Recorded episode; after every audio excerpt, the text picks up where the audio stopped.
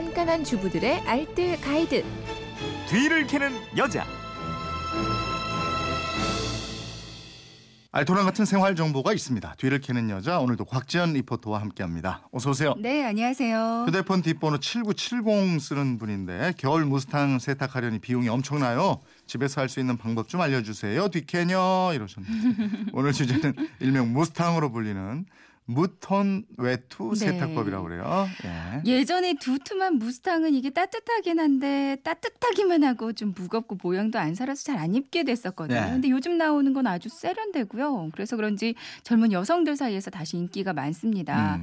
근데 이게 부피도 두툼하고 세탁이나 손질이 좀 어려울 것 같은데요. 조금만 신경을 쓰면 생각보다도 가정에서 쉽게 손질이 가능하거든요. 네. 그거 오늘 알려드릴게요. 네. 먼저 라벨을 뭐 확인해서 천연 소재인지 알아봐라 이거죠?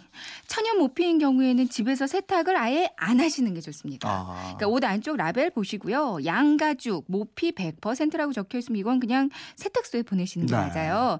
그리고 인조 모피, 그러니까 폴리에스테르라고 적혀 있으면 인조 모피인데요. 네. 이거는 오히려 드라이클리닝하면 옷감이 상하거든요. 음. 집에서 충분히 물 세탁 가능합니다.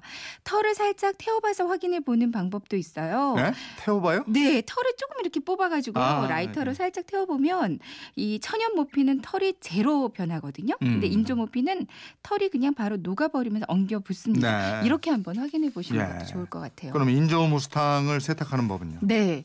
찬물을 조금 받고요. 여기에 울 샴푸 조금 넣어서 세제를 물에 조금 풀어주세요. 네. 여기에 베이킹 소다나 소금을 조금 넣어주면 그옷 냄새 제거하는데 더 좋습니다. 음. 이렇게 만든 세제물을 세탁기 세제 투입기에 넣어서 세탁 한번 돌리시면 되거든요. 울 코스로 하시는 게 좋고요. 세탁이 끝나고 나면 이제 바람 잘 통하는 그늘진 곳에서 말려주시면 돼요. 네. 그리고 위에서 아래로 한 번씩 이렇게 쓸어내려주면 털이 깔끔하게 정돈이 잘 음. 됩니다. 천연 모피는 평소 관리하는 게 중요하다고요? 네. 이 천연 무스탕의 경우에는요, 평소에 비나 눈을 맞지 않도록 조심하시는 게 좋아요. 기름기도 묻지 않도록 조심하셔야 되고요. 네. 근데 혹시라도 비에 젖었다면 최대한 좀 빨리 마른 수건으로 이렇게 톡톡 두드려서 습기 제거하고 나고요. 음. 그 다음에 그늘에서 말리고 얼룩진 부분을 솔로 문질러 주는 게 좋습니다. 예. 그리고 간혹 심하게 부분적인 얼룩이 생겼을 때가 있어요. 이때는 흰색 고무 지우개 있죠. 예. 이걸로 이렇게 살살 문질러 주는 것도 좋고요. 아니면 전용 클리너 있거든요. 음. 이걸 스펀지에 살짝 묻혀서 닦아주거나 우유를 거즈에 살짝 묻혀서요. 이걸로 얼룩 부분만 이렇게 살살 문질러 주듯이 닦아주는 게 좋아요. 네. 근데 닦을 때도 세게 문지르지 마시고요. 음. 살살 문질러야지 변색이 안 됩니다. 네. 보관할 때는 어떻게 해요? 옷걸이에 거는 게 좋다고요? 네네. 변형이 오지 않도록 하는 게 중요한데요. 때문에 늘 옷걸이에 걸어서 보관하는 게 좋겠어요. 네. 옷걸이는 어깨 부분이 좀 넓게 플라스틱으로 된 거 있잖아요. 네.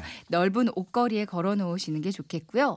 직사광선에 노출이 되면 옷이 딱딱해질 수 있습니다. 그러니까 햇빛이 들지 않고 온도와 습도가 낮고요. 통풍 잘 되는 곳에서 보관하는 게 좋겠고요. 음. 만약에 다림질을 하게 되면 저온에서 이 종이나 헝겊을 깔고요. 낮은 온도로 다림질하는 게 좋은데 스팀 다리미는 반드시 피하셔야 됩니다. 그렇군요. 지금까지 뒤를 캐는 여자 곽지연 리포터였습니다. 고맙습니다. 네, 고맙습니다.